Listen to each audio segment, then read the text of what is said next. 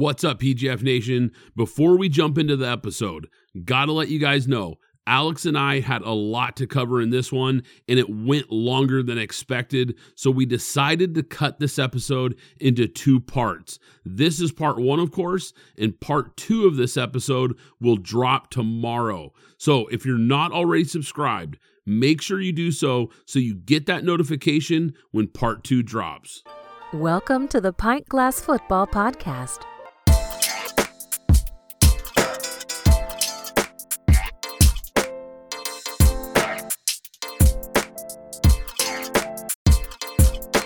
This is Pint Glass Football. Drink beer, talk NFL and college football. I'm your host, Brad Fowler, and McKenzie Brewing is the official beer of Pint Glass Football. Follow them at McKenzie Brewing. Follow us at pintglassfootball.com. If you're new to the show, hit that subscribe button. What's up, PGF Nation? We've got another great show today. Some Pro Bowl players aren't going to minicamp. Deion Sanders is making headlines again.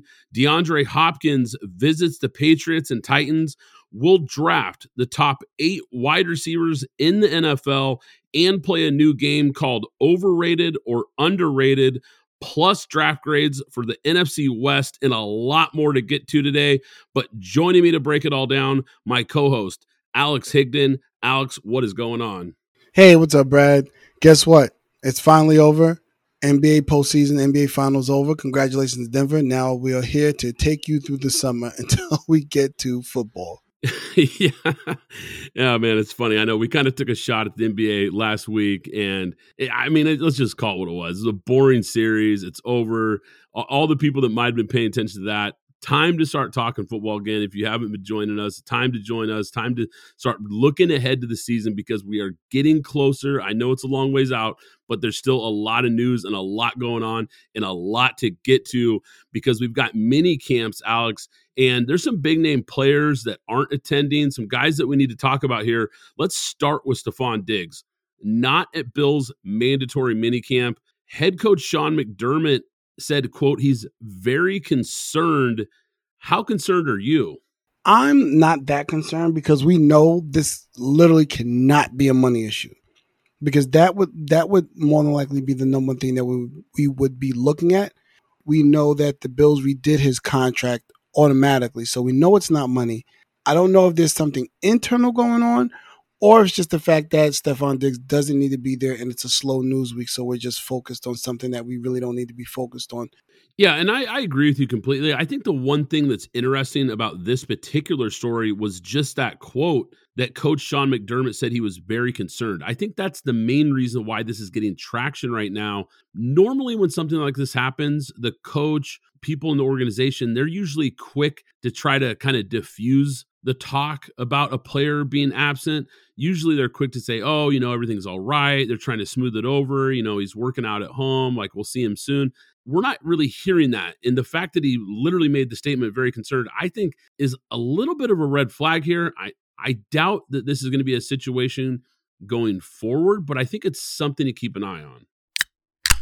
Saquon Barkley is also a big name player that's not going to join the New York Giants this week for mandatory minicamp. And I think this, Alex, does have to do with money. That seems to be the story here because Barkley told ESPN that he hasn't signed the franchise tag offer that the Giants used on him earlier this year, which prohibits Barkley from attending camp this week. Now, the Giants used a non exclusive franchise tag on Barkley in March worth over $10 million also, according to ESPN, Barkley turned down a deal from the Giants that would have been worth close to 14 million per season earlier this year. To me, that's very noteworthy for him to turn down that number because Barkley said he would consider sitting out.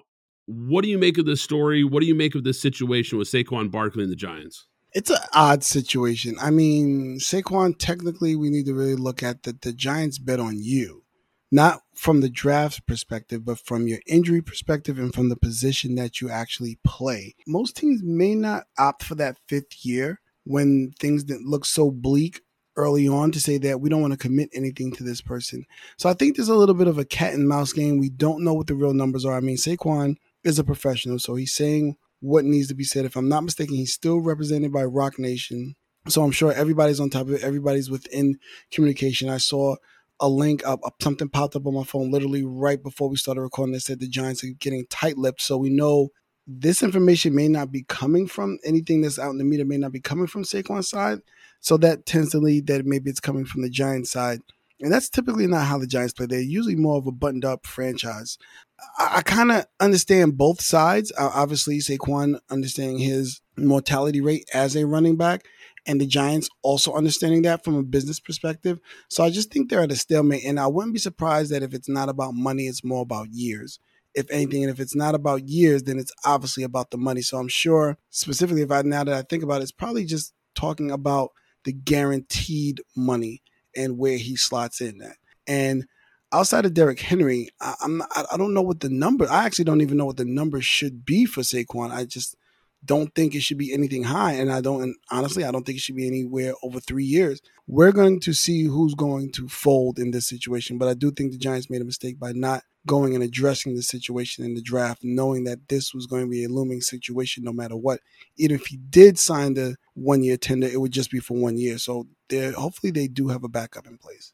Yeah, I think the key point you made there was not addressing it in the draft. And even though I was really high on their draft, I think they nailed their picks. I thought it was a very, very good draft by the Giants. I think taking a running back, maybe in those first couple rounds, might come back or not taking one, I should say, might come back to haunt them because there is a good chance that this gets ugly, especially when you've got him turning down a $14 million offer. I'm shocked that the Giants even offered that much for a running back who's had injury problems. And this guy was the second overall pick in the draft. So it's not like he hasn't made a good amount of money already. It's not like he was a mid round pick who's really wanting to get paid because he's overproduced. He's made 38 million through his 5-year NFL career and he's missed 21 games because of injury. He's also played like garbage in probably another eight or so of those games because he was trying to get back on the field after an injury and just quite frankly looked like crap. I mean, he's a great player when he's healthy, but that's the key. He just gets hurt too much. And running backs, especially injury prone ones who have already been in the NFL five years, they just aren't worth signing to any type of long term deal. So I'm with you. Three years would be the absolute max that I would offer him if I'm the New York Giants. And there's no way in hell I'm giving him anywhere close to the 15 plus million per year that apparently, now, according to these reports, that he's looking for. If he wants to sit out, which he said he might consider doing, go ask Le'Veon Bell how that worked out. So, Alex, Deion Sanders and Colorado are making big headlines here. They've been one of, if not the biggest offseason story in college football. Deion Sanders has used the transfer portal to almost completely flip this Colorado roster. Boulder has seen an unmatched number of transfers this offseason. 43 scholarship players from Deion Sanders' Colorado team have entered the transfer portal since their spring game. According to 24 7 Sports rankings, Colorado has the nation's number one transfer portal class in 2023. So he is bringing in a lot of new talent, a lot of high end talent to this program. Sanders was really upfront about pushing out guys that he didn't need around. He took over, well, maybe the worst program in the entire Power Five. And like I said, he was open about the changes that he was going to make. But some coaches aren't happy about the way he's used the transfer portal, especially Pitt head coach Pat Narduzzi, he said, quote, that's not the way it's meant to be. That's not what the rule intended to be. It was not to overhaul your roster. Now he's speaking of the transfer portal rule, of course. Deion Sanders responded by saying, quote, he is not mad at me. He's mad at the situation in football now that allowed his best player to leave a year ago. He's not mad at me. He's using me to shoot bullets at another coach who he has an issue with. I don't know who he is. If he walked in here right now, I wouldn't know him. First off, he's talking about Jordan Addison leaving for USC and Lincoln Riley last year. Second off, that last part where he says, I don't know who he is, is just hilarious. Yeah, I, I, mean, I agree with Deion here. I, I, wholeheartedly agree with Deion here. He first off, Deion has a target on his back. He and his team have a target on their back. He has to flip this team. One, because he needs to win. He needs to win fast, and he's also trying to get his son into the league. So he wants to put the best team around his son. Now you're going to be moving into areas, excuse me, playing in areas where people are going to see you, and you are Deion Sanders. But can you can you now coach on this level? Jackson State to a lot of people was cute in what he did, even though what he did was incredible. However, to most of the masses, they're looking at that with one eye open, one eye closed. They're not sure how to really evaluate what they saw at Jackson State. Now, on this level, when he's got to play Oregon, when he's got to play Washington State, USC, UCLA, how he does against those teams is going to matter when he walks into some five star recruits' living room and talks to their parents and talks to their kids and say, hey, come to Colorado over Ohio State, over Michigan, over USC, over UCLA. He's now competing at a different level. So, of course, he should flip the team. And he's absolutely right the way he phrased it. I think he, if it's not him, whoever the PR person is that is assisting him and responding, that was the perfect response. He's not mad at me. He's mad at the system. I just happen to be the person that's using the system in such a way. So he's using me and my name and getting it out there because once you say my name, it's going to grab traction. He understands that he's very self aware of who he is as Deion Sanders, separate from being Deion Sanders the coach, and he's also aware of being Deion Sanders the head coach of Colorado. So I thought his response was appropriate. And of course, because you use my name, I have to take a parting shot by saying, if you walked in here right now, I wouldn't know you. I know it may feel slight, it may to the coaches around, it may seem like a slight, but once you start attacking him, what do you expect him to do? He just got here. He's with a one in ten team. I think they were one in twelve team they were last year. He's trying to fix it. Why are you taking shots at somebody that's at the bottom? Are you already nervous? Like, what is the problem exactly? So I thought the response was appropriate, and I have no problem with what Deion said. I don't either. I completely agree with you. And Deion's right. Pat Narduzzi was complaining about the transfer portal last year when Jordan Addison left for USC. He was making all kinds of headlines in the media complaining about it then because a guy like Lincoln Riley was using the transfer portal to flip USC's roster and mold it around the team that he wants to have there. We act like Deion Sanders is the only guy doing this. Look, these are the rules. This is the change that's happened in college football in recent years. The transfer portal has changed the game a lot like NIL has, and Deion is using it to shape his team how he wants it. Guys like Pat Narduzzi, who's an old school coach, really just has an issue with it because he's not able to attract the level of players that a guy like Lincoln Riley and a guy like Deion Sanders can. And it's affecting his program. And some of these coaches are going to have to adjust. That's just the way it is. It's the new landscape of college football. And I don't have a problem with it at all. I agree with everything you just said. Detroit Lions head coach Dan Campbell made some headlines when talking about Jared Goff recently in the media. He said his confidence has really grown. He's a better quarterback than he was in LA, in my opinion we've come light years ahead of where he was two years ago when he, we started teaching him protections. Alex, is this just a coach talking up his guy, or do you think Goff really is better than he was in LA? I think there's this this is twofold here, and we can talk about it, and, and this really goes for all sports.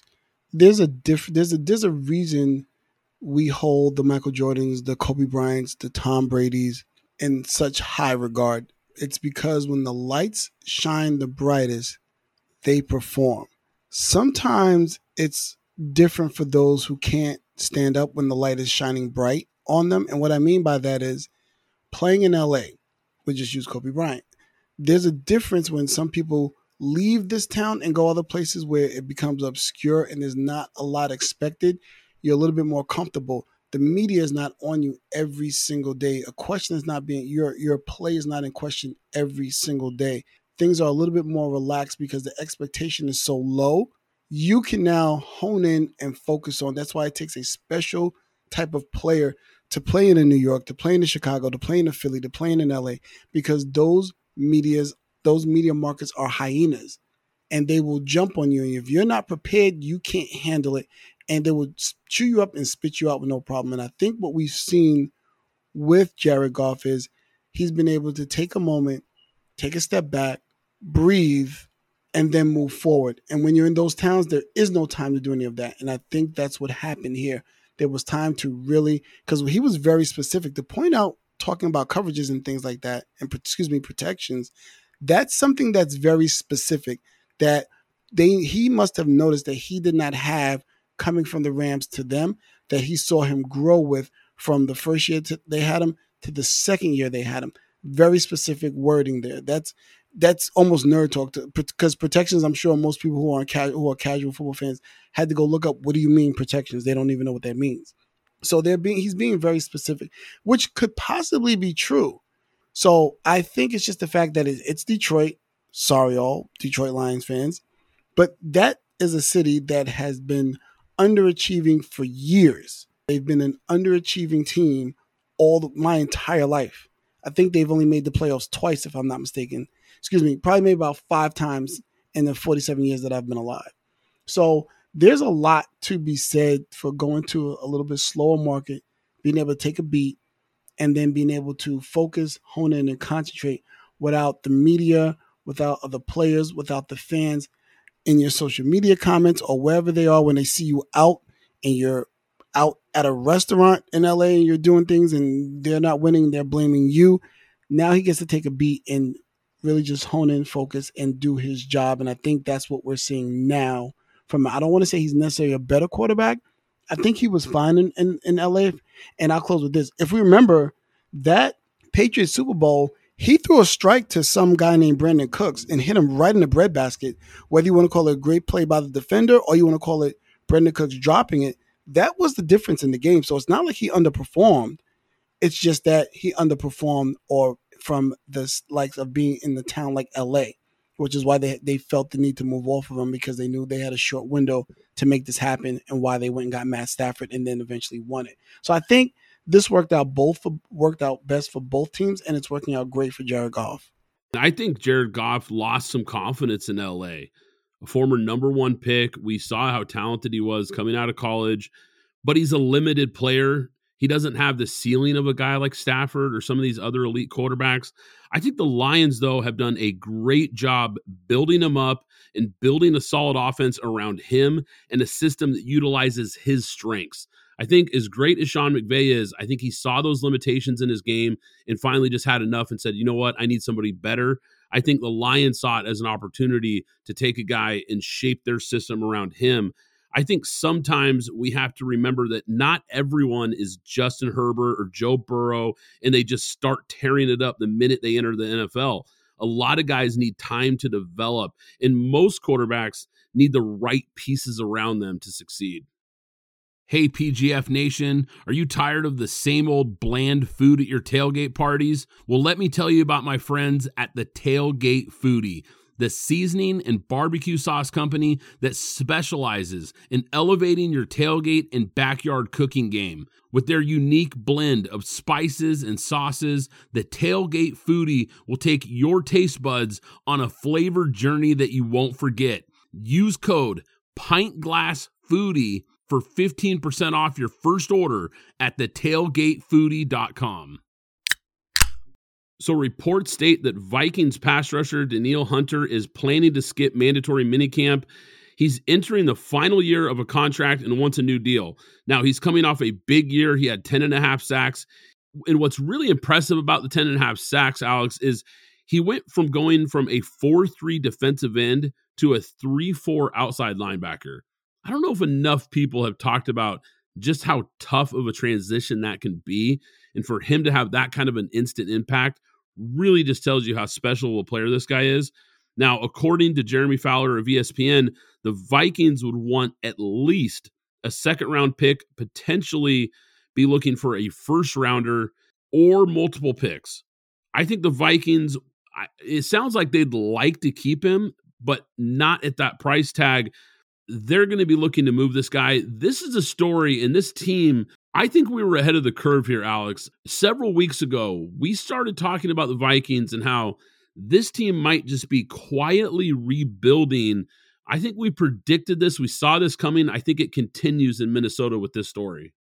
Yeah, absolutely. You know, again, I just want to reiterate we did talk about this first. I'm sure maybe there were some other outlets, but we were very early on this. It's specifically all three players, Za'Darius, Dalvin Cook, and Danielle Hunter. So I will say this, you're absolutely right.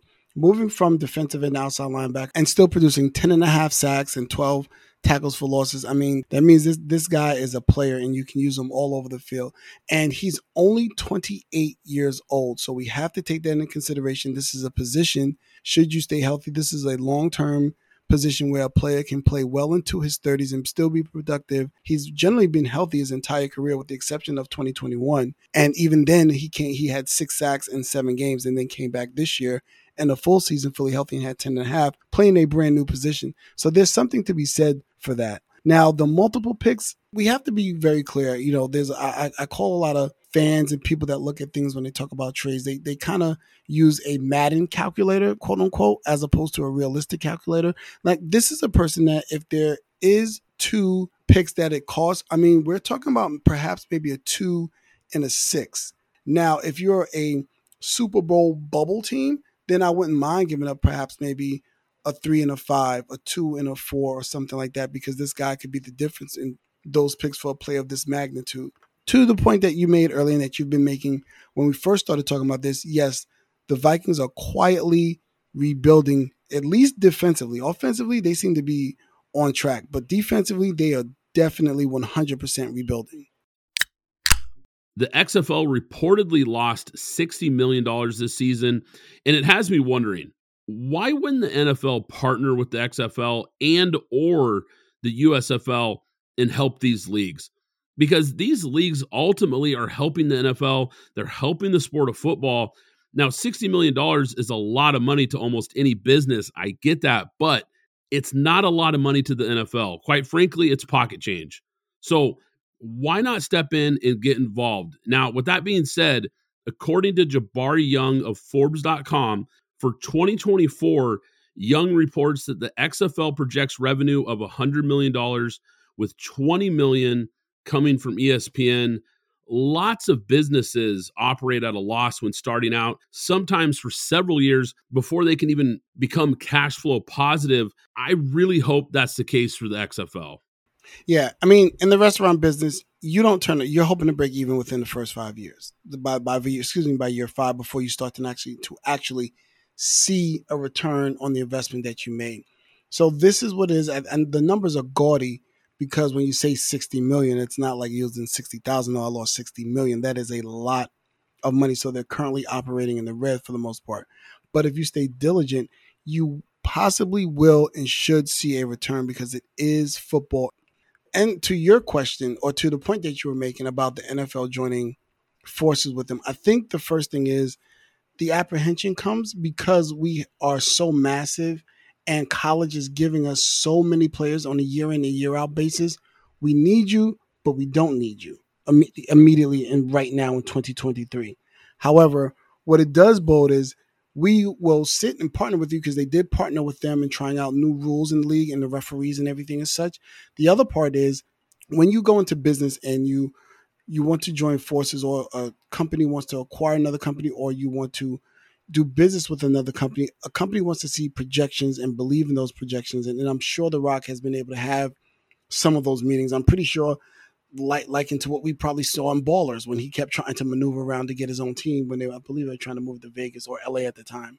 Kind of the point man trying to make that happen. He had to prepare a deck that everybody believed in. That's the other part of it as well, because the NFL is like, whether we have you or not, we don't need you.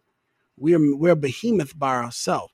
However, if you start to turn a profit and it starts to make sense, then we would partner. And then the other part of that is how does that work with pension? How does that work with healthcare? There are all these things that need to be figured out. These little small things that we may not be thinking about on the top level that those with that get involved when you start talking about acquiring acquiring a uh, company or working with another company, these other things that you have to figure out, no different than when the Gatorade bought the D League from the NBA. They had made it a profitable, they had made it something, so the G it now became the D League to the G League simply because they were able to meet with Gatorade, having a long term partnership with Gatorade, and be able to pull them in. And maybe perhaps you can extend something here as well, saying, well, as the NFL, we won't do it, but you know what we'll do? We will introduce you to Gatorade, we'll introduce you to Powerade, we'll introduce you to Under Armour, and so on and so forth. And maybe that can infuse your league with some money and that way you can continue going on and we can continue the partnership until we reach a point where we feel comfortable stepping in and then acquiring you completely or partnering partnering with you completely.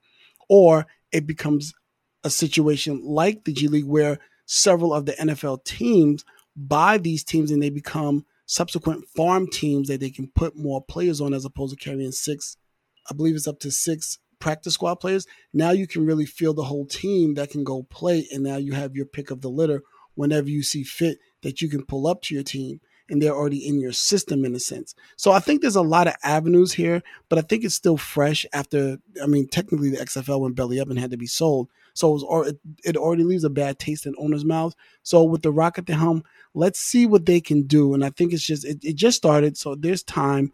Let's see where we are four to five years from now. Your comparison to the G League in the NBA, I think, would be the ideal model for the XFL, and I think that's actually the, been the plan all along. Because I know The Rock has had meetings with Roger Goodell and the NFL, and said to him basically, not quote this, but basically had told him, "Look, we're not trying to get in your way. We're not trying to compete with you." I think, like you mentioned, a farm type system, uh, where you can have these guys that are available to these other NFL teams. A lot of interesting points there. I think the one other point that I'll make is the one thing I could see maybe happening before any of those other things that we talked about as far as acquiring or or partnering. I think the XFL and USFL might have to come together and create a combined league. I think that might be the more likely solution in the agreed. Short, if you have those two leagues combined, now you have more teams you have more games. You can play a longer season in the off season where the hardcore fans like you, like me, the enthusiasts who really love the game, the people who listen to this podcast can really enjoy some good football, some high level football in the off season and those those combined and now you have something here and you're not competing against each other. I think that might be a realistic option as well. Budda Baker reports for Cardinals mandatory minicamp even after making trade requests earlier this year. We talked about this several weeks ago, Alex, when the news broke that Budda Baker was re- requesting a trade from the Cardinals. But now here he is at minicamp. Arizona has a new leadership regime here. And I think Baker decided that he wanted to move on. And I don't blame him for that. But for him to report to mandatory minicamp, despite that, is exactly Alex why he's one of my favorite players in the NFL. Yeah, absolutely. I mean, little a little bit uh, light in the pants, as they like to say, but this guy, leader, everything that you want in your locker room. I, I'm I'm hoping some team comes to save comes to save him from where he is in Arizona. And I mean, I am a Raiders fan. We suck in our defensive backfield. A move that I would make because you need leadership in that backfield. You have Maxx Crosby up front. You don't have anybody in the defensive backfield. You didn't address it really too much in the, in the offseason or in the draft. The Raiders, I, I, don't know why you wouldn't make this move. I would absolutely be looking at this, and several other teams as well um, should be looking at this. This is this guy is a hard nosed leader. He shows up. He's whether he's playing or not playing, even though he's at sometimes he's been hurt but go, somebody please go rescue Budda Baker from the Cardinals, and someone also rescue Isaiah Simmons. And, and I'll and I'll close out there. uh, yeah, I it does kind of feel like this team is well, like I said, there's new leadership, and there's been a lot of turnover here eh, for the Arizona Cardinals. I think they're looking to rebuild, obviously, and unloading a guy like this would make sense but it sounds like they are having some open communication between him and the team management. So maybe they find a way to smooth this out. I just think that it, it, really shows a lot about his character and his work ethic and what kind of player he is as a leader, especially. And you alluded to that, Alex, and that's why I brought this story up. Dalvin Cook has been released by the Minnesota Vikings on Friday, has not generated the expected interest, I think, in the open market it's been really quiet so far, Alex. He was selected to his fourth straight Pro Bowl last season after rushing for over 1,100 yards and eight touchdowns.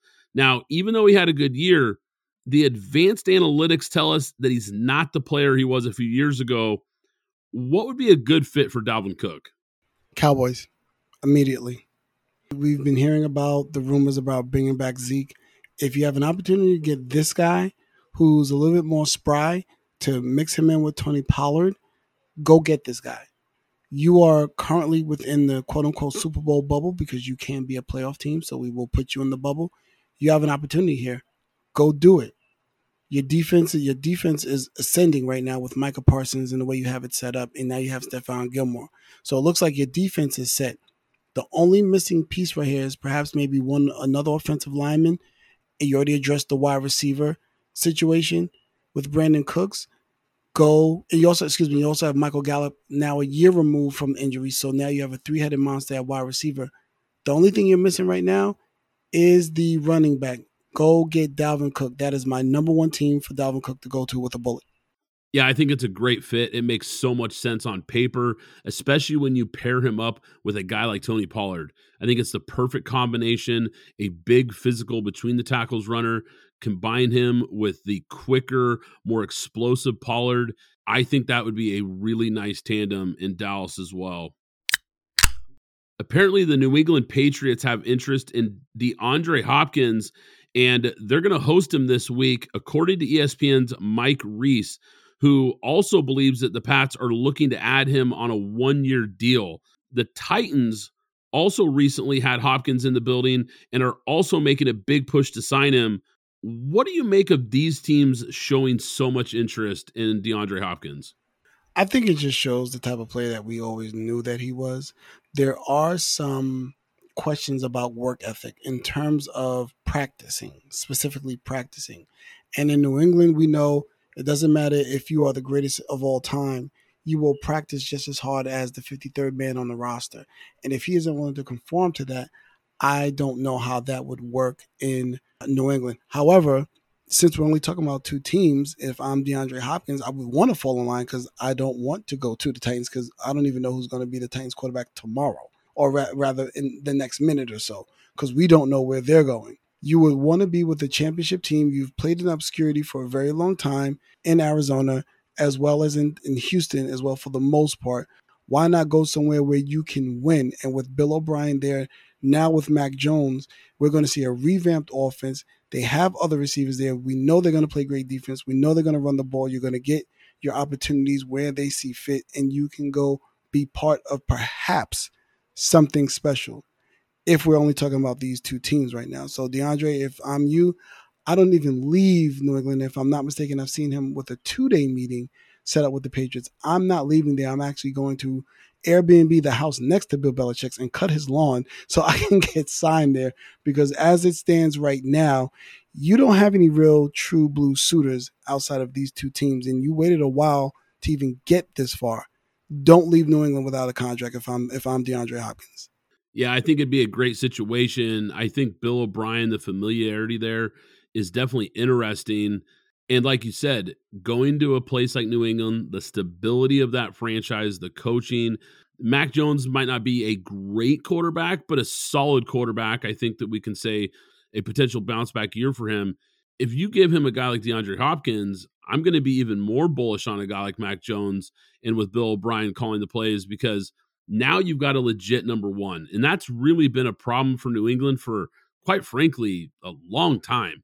Solidifying that wide receiver room and having a big time player like him, I think would be huge for the Patriots in this offense. And I'm with you. If I'm him, I get a deal done.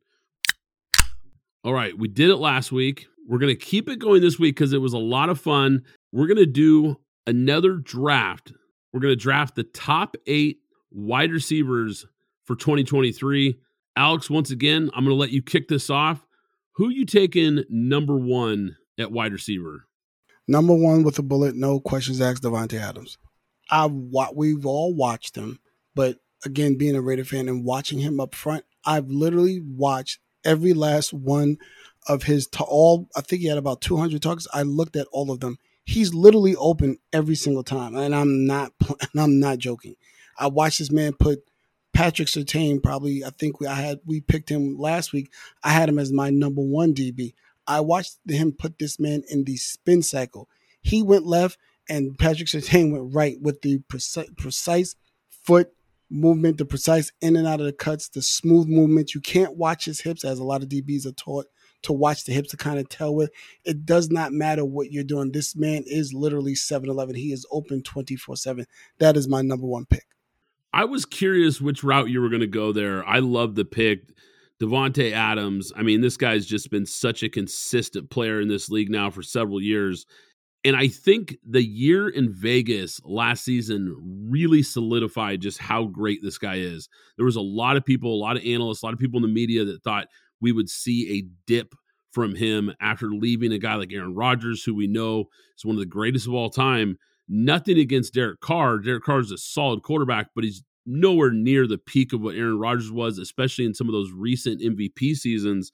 And all Adams did was continue to thrive with a lot of dysfunction around him, no less.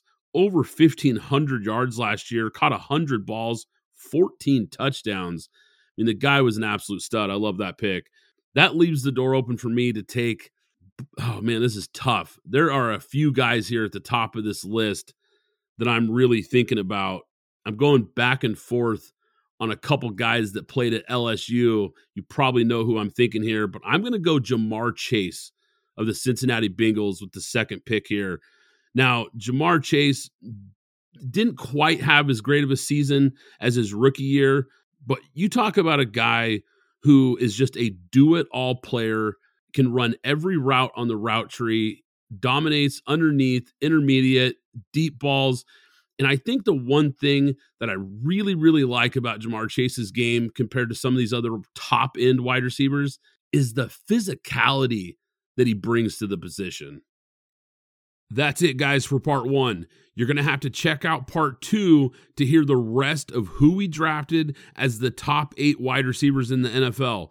Plus, in part two, we'll play a game of overrated, underrated, where I ask Alex, is this player, coach, etc., over or underrated? And we give out draft grades for the NFC West, where one team absolutely crushed the draft, and some teams in that division got our lowest grades yet. So be sure to check out part two tomorrow.